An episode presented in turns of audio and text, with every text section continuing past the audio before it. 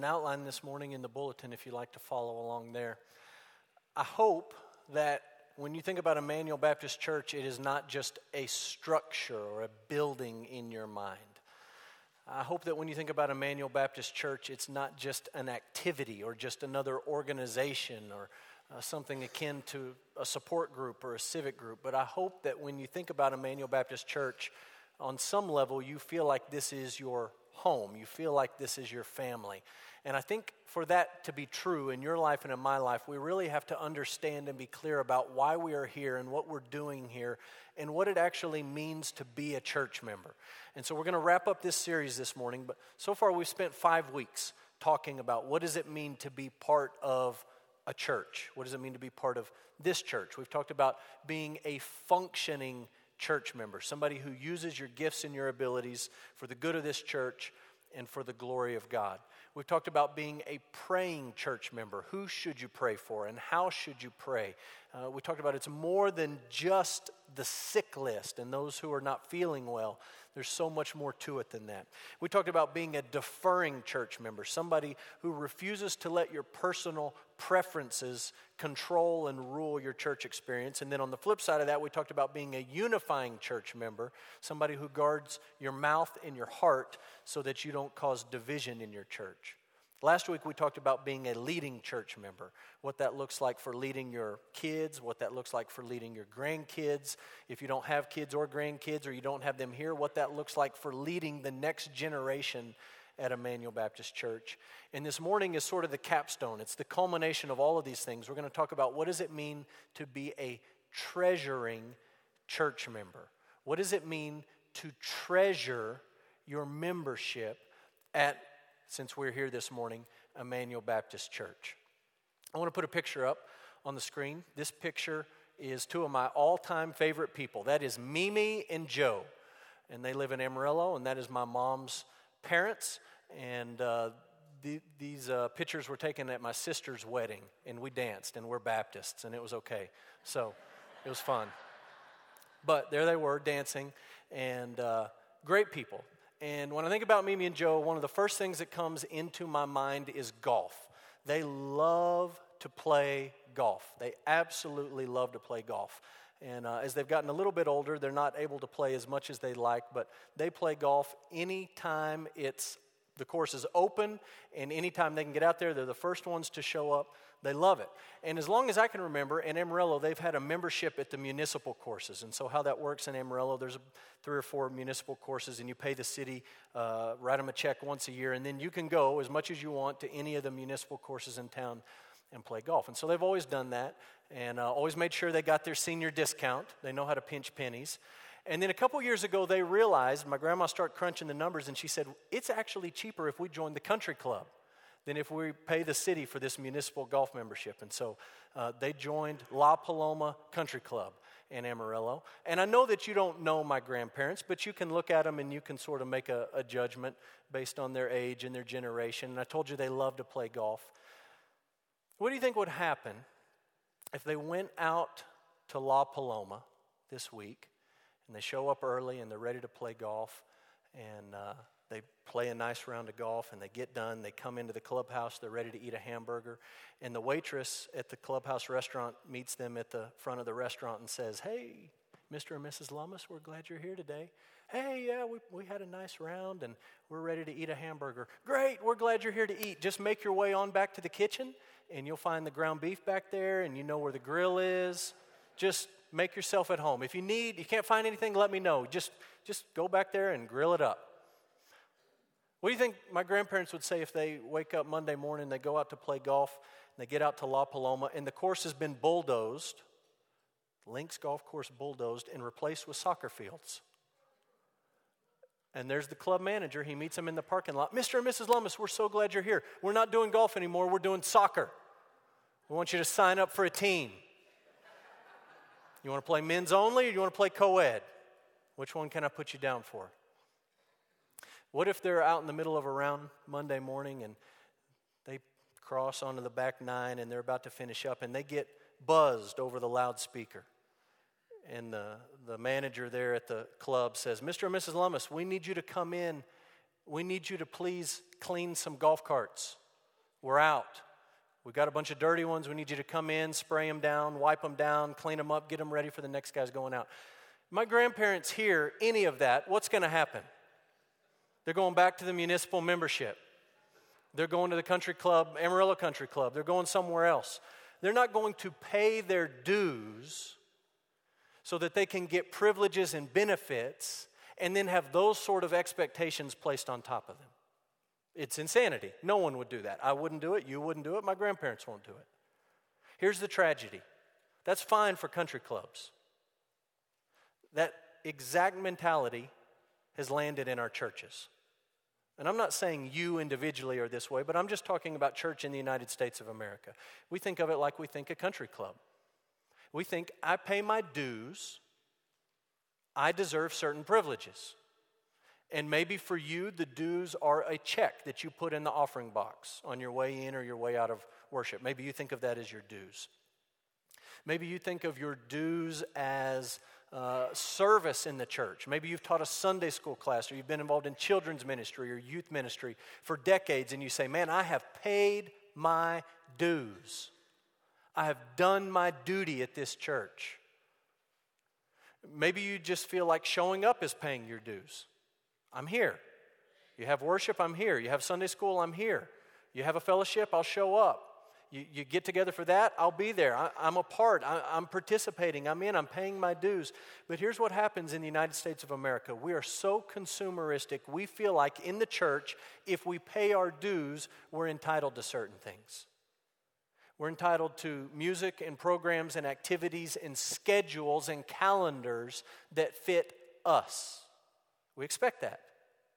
And we don't expect to necessarily do a lot of heavy lifting around this place. We've paid our dues, and we pay other people to do some of that heavy lifting. Don't expect me to do that heavy lifting. And then what happens in the United States is when we feel like we're not getting our dues worth, our money's worth, our service worth, it's not suiting us exactly right, we say, What? I'll just go down the street. There's someone down the street that I'll just go and be a part of them. That's the exact opposite of the video we just watched. You don't get to do that in a, a God honoring world. You don't get to do that with your family. Your family is your family. And you stick together through thick and thin. And what I want you to understand is that your church is your family. And you stick together through thick and thin. And you don't need to look at it as something that you're paying dues to get benefits and privileges, but you look at it as something that you treasure. Church membership ought to be something that you treasure. And we're going to build this morning from very basic truths up to some hard to wrap your mind around truths. But we're going to give you four passages from the Bible, four biblical truths that help you understand what does it mean for me to be a treasuring church member, someone who treasures the fact that I get to be part of Emmanuel Baptist Church. So, take your Bible out, find the book of Ephesians in the New Testament, Ephesians chapter 2.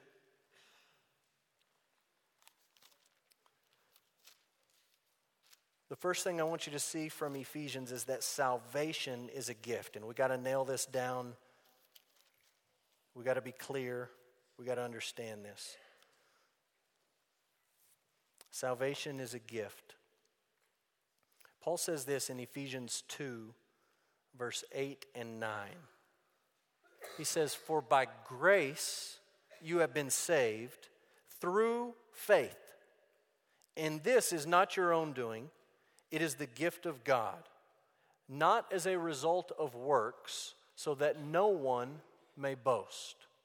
And I want you to look at that little phrase at the end of verse 8 where it says, It is the gift of God. Bible scholars debate this verse a little bit, and they talk about the word it and the word gift, and they ask this question What is it? What is the gift? And some people look at this and they say, Well, the gift is grace.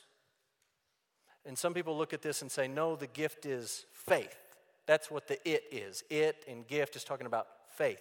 Some people look at it and say, no, the whole thing's talking about salvation. This is how you're saved, saved through faith. Salvation is the it, it's the gift. Can I let you in on a secret? The answer is yes. The salvation, the grace, the faith, all of it is a gift from God. It is not something that you work for, it is not something that you earn, is not something that you merit or reach a certain status and now you deserve it. It is all the salvation, the grace, the faith, all of it is a gift from God to you. And you got to drill that into your mind, and I have to drill that in your mind. You know why? We're hardwired because of sin. When we show up on this earth, we feel like and we think and we believe in the depths of who we are that we have to do something to achieve our spiritual goals. Everyone thinks this. Doesn't matter what country you live in, it doesn't matter what religion you're a part of. We show up in default mode for us is I need to do something to achieve X, Y, and Z, my spiritual goals. And so the Muslim man or woman says, I'm trying to do more good than bad so that at the end of the day, the scale tips. Even if it's just a little bit, I just need it to tip in my favor if I just do more good than bad. And the Hindu person says what? Drastically, completely different religion, but he says, Look, I need to live a certain way now so that I can escape this cycle of reincarnation. I don't want to be born over and over and over again forever. I want to be part of, of the eternal, the infinite. And so I need to live a certain way now so that I can work my way up this ladder and I can be done with this cycle of rebirth. Different goal, same strategy. I need to do some stuff. What does the Buddhist say? The Buddhist wants to be part of the nothing, right? The Hindu says you want to be like a drop being absorbed into the ocean, whatever that means. The Buddhist says you want to be like a candle that just gets blown out. That sounds exciting. I just want to be this candle that gets blown out into nothing. How do you become that candle that gets blown out? Who's going to blow you out? Well, you have to follow the eightfold path. You have to do one, two, three, four, five, six, seven, eight. You do these things, and then you get to be that candle, but you've got to do it. What about the animistic peoples, pagan peoples? Some people may say they're primitive peoples who believe in demons and spirits and powers behind every bush, and they're offering all sorts of sacrifices and crazy stuff that we think is ridiculous. It's the exact same thing. They have spiritual goals out there. They want to control the forces around them, and they think, I need to do something to control the spiritual world around me. The Muslim, I've got to do. The Hindu, I've got to do. The Buddhist, I've got to do. The animist, I've got to do. What a tragedy that so many people who call themselves Christians just get in line with this nonsense. I've got to do. I've got to do. I've got to do. And Paul says right here listen, for by grace you have been saved through faith, and it is not your own doing, it's the gift of God. It is not the result of works, so that no one may boast. Here's what the Bible says if you go back up a few verses to Ephesians 2 1.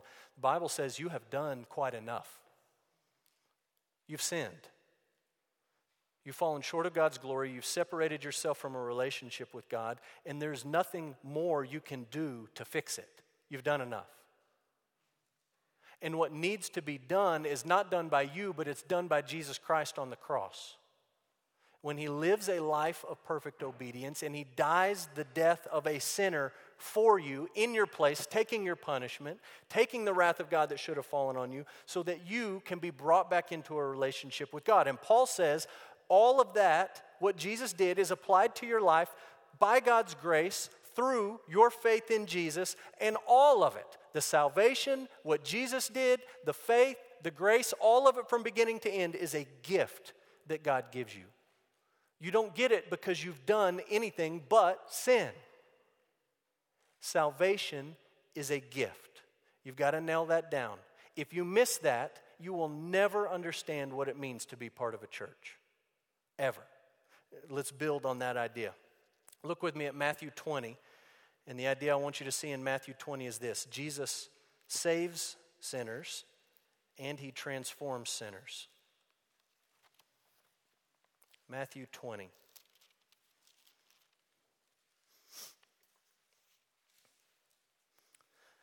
This is Jesus talking to his disciples, to the 12 apostles. And they've been arguing about who's the greatest, who's going to be in charge, who's going to be the boss. Matthew 20, look at verse 26, 27, and 28. Jesus says, It's not going to be this way among you.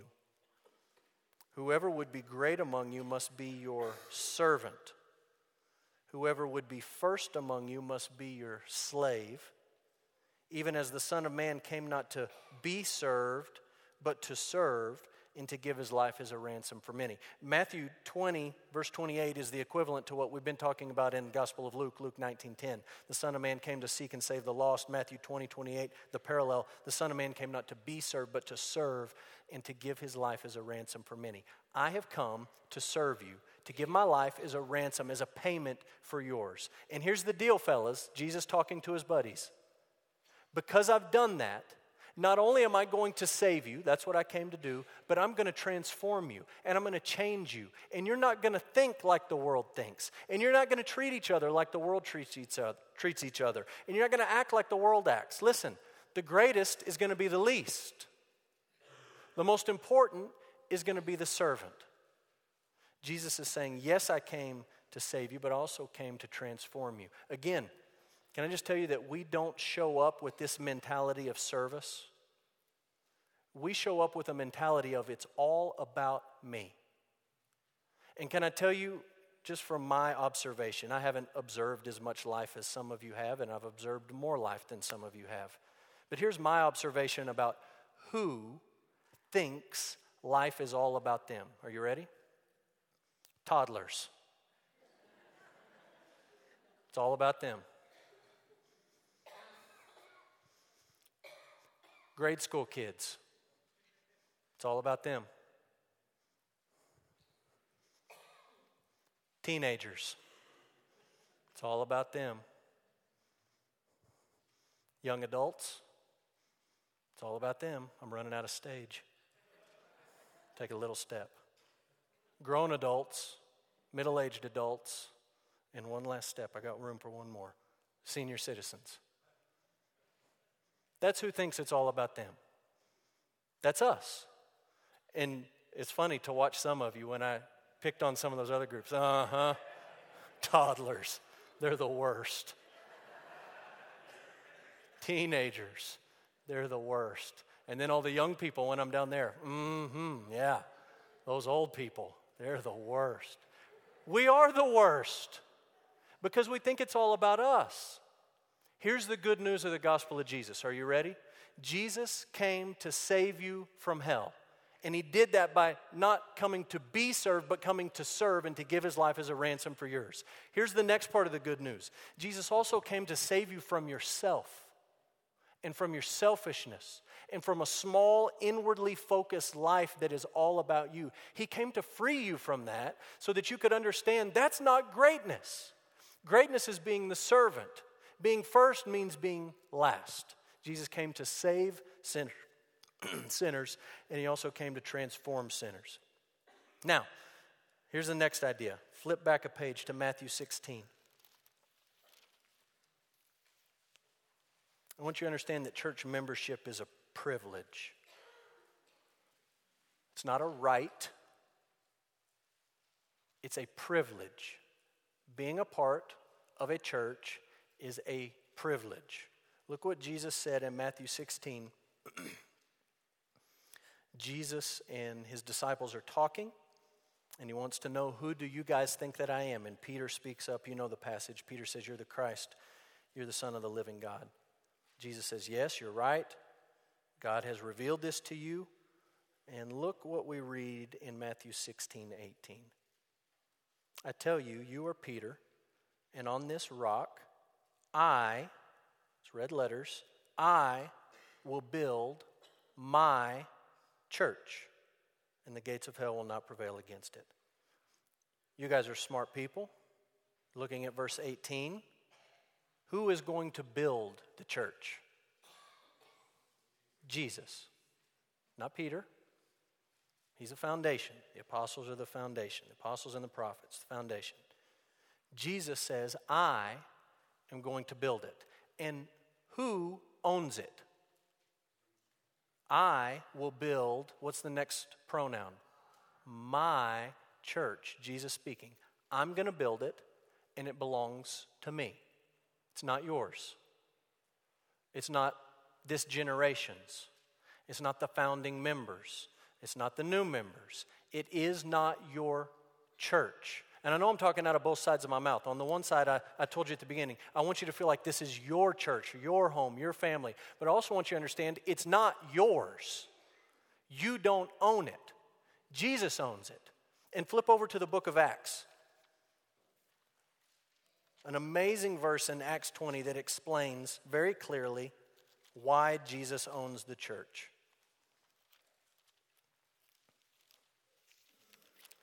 In Acts 20, Paul is giving instructions to the pastors in Ephesus. And they're talking before they separate. And look what Paul tells them in Acts 20, verse 28. Thinking church membership is a privilege. Acts 20, 28. Pay careful attention to yourselves, talking to the leaders of this church. Pay careful attention to yourselves and to all the flock, all the church, in which the Holy Spirit has made you overseers or pastors or elders. So pay attention to yourself, pay attention to the flock. The Holy Spirit has made you overseers to care for the church of God, which he obtained with his own blood. That's why it's his. He bought it. He shed his blood on the cross to buy the church. It belongs to him. It's not mine. It's not the elders. It's not the deacons. It's not the founding members. It's not any of you. Jesus owns it. And Him letting you be part of His church is a privilege. You don't deserve to be part of it. Salvation is a gift. You've done nothing to earn that. Now that you've received this gift, He's in the process of changing you and transforming you, and He has given you the privilege of being part of His church. When you get that backwards, when you don't get that at all, church becomes turned in on you. You begin to think, I'm here for me. I'm here so that I can hear a good sermon. I'm here so that I can see my friends. I'm here for me. It's all about me. It's not all about you. Being here is a privilege that God has extended to you. The last thing I want you to see is this, and this is the one that really makes my head spin a little bit. Back in the book of Ephesians, chapter 3.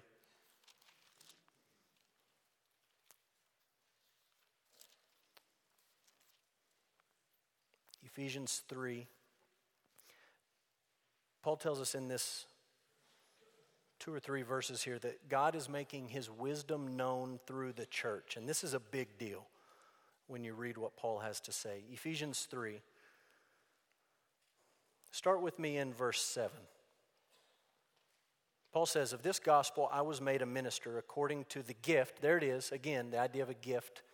I was made a minister of the gospel according to the gift of God's grace, which was given to me by the working of his power. To me, Paul, though I am the very least of all the saints, this grace was given. Okay, again, he's thinking about a gift. This gift was given to me, grace was given to me to preach to the Gentiles the unsearchable riches of Christ. That's what God has called me to do to take the gospel to the Gentiles, to those who were formerly excluded from God's covenant community, and to say, because of what Jesus has done, the way has been made open for you to come and to be a part. It's a gift that I get to do this. It's a, a gift of God's grace that I get to do this. Verse 9 I'm to bring to light for everyone what is the plan of the mystery hidden for ages in God who created all things. There's a mystery in God the Creator. And this mystery has been perplexing people and, and confusing people since all the way from the beginning. This God who created all things has only been dealing with this one ethnic group of people, the Jewish people. And there's a mystery in this because he keeps telling these Jewish people that one day the Gentiles will come in. One day the Gentiles will come. But we don't understand it. It's a mystery. And Paul says, My job is to take this grace, this gift that God, God has given me, to go preach to these Gentiles and to explain the mystery. And here's the mystery that through the church, verse 10, through the church, Jew, Gentile, all those in Christ, through the church, the manifold wisdom of God is now being made known to the rulers and the authorities in the heavenly places. You can go look at Ephesians 6. When Paul talks about rulers and authorities, he's talking about God's enemies in the spiritual places. Satan and the demons is what he's talking about.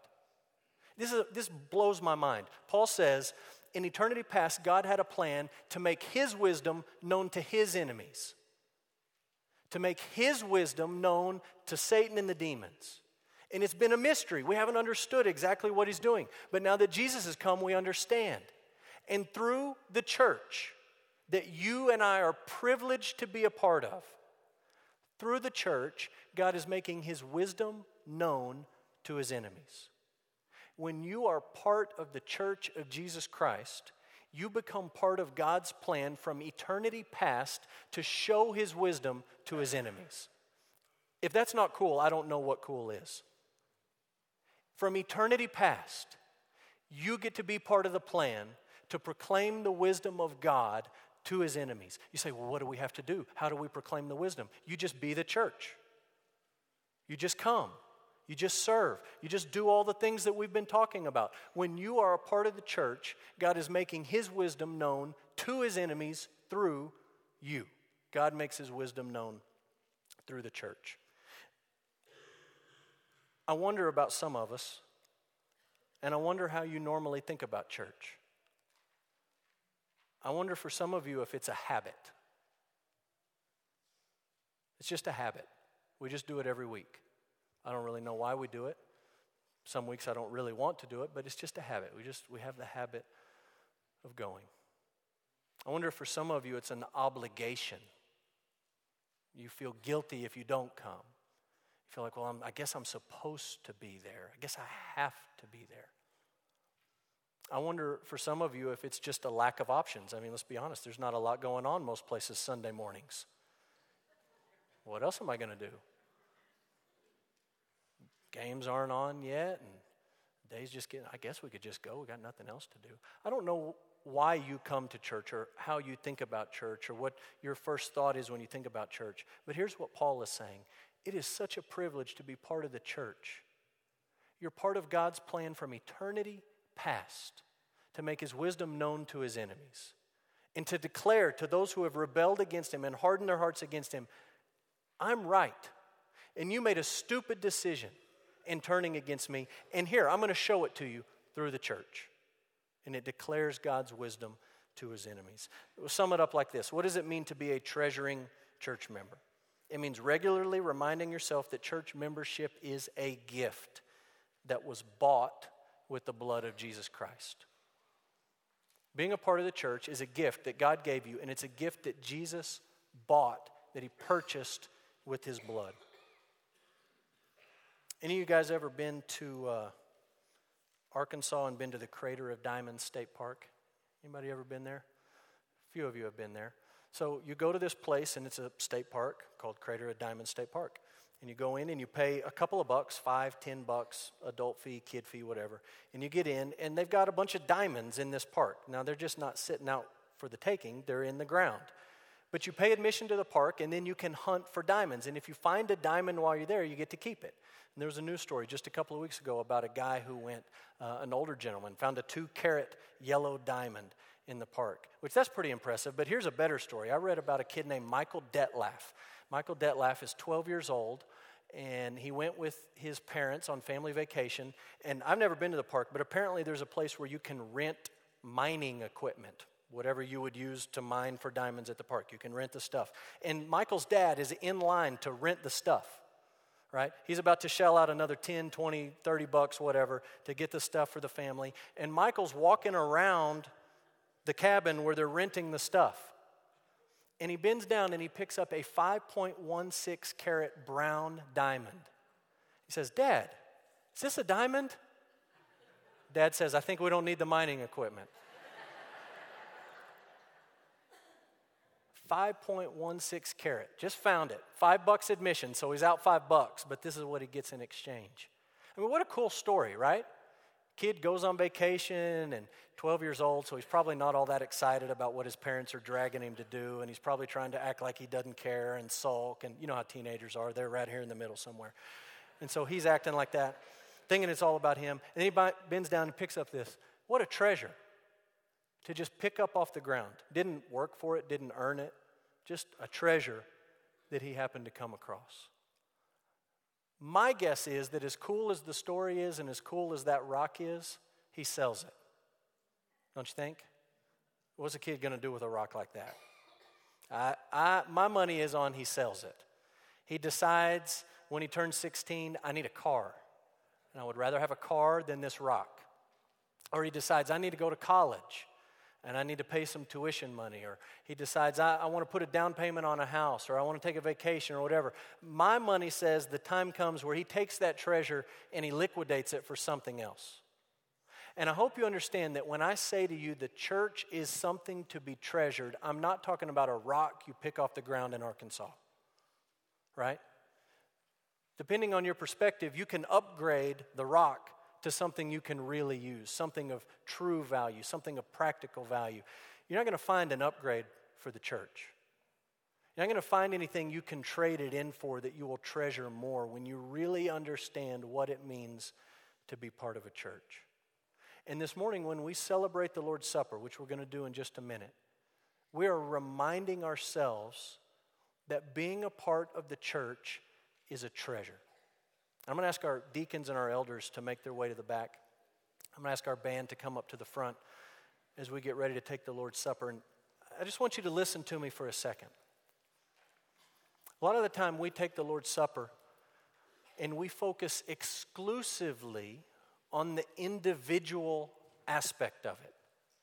Right? So this morning we take the Lord's Supper. We're inviting you, if you are a follower of Jesus Christ, you've obeyed his command to be baptized, we're inviting you to participate with us. And sometimes when we take the Lord's Supper, we make it all about us and Jesus. And it's very individualistic, and it's all about what Jesus did for me. And there's truth to that. And as you take the bread this morning and as you take the juice, I hope you think about that. And I hope you understand that you do need to have a personal relationship with Jesus Christ. You do need to trust in Him and receive this gift that God has, has offered you. But also hope that you reflect on the fact that when we take the Lord's Supper, we do it together. You don't do this on your lunch break on Thursday in the break room all by yourself. That can be you and Jesus, but it's not the Lord's Supper. And when we take the Lord's Supper, one of the things that we're reminding ourselves is that Jesus died, not just for me, but for us. He died to purchase the church, He shed His blood to buy us. And so, as we take the Lord's Supper this morning, I hope you will reflect on that. Yes, you need to think about your personal relationship with Jesus Christ. But we do this as a church family. And we do this acknowledging that Jesus shed his blood to purchase us. You bow and I'll pray. Father, we love you. What a privilege to take of the bread and the juice this morning and to think about what you have done on our behalf through Jesus. Father, we are unworthy. Our contribution to this whole thing is sin. And every other good thing that we have is a gift from you. It's a gift that Jesus purchased for us at the cross. And so this morning, we want to think individually about our relationship with you, but we also want to think corporately about our relationship with you. Father, be honored as we worship. Be honored as we reflect on the body of Jesus that was broken for our sins. Be honored as we think about the cup that was poured out, the blood of Christ that was spilled to purchase us. Father, we love you. We pray these things in Jesus' name.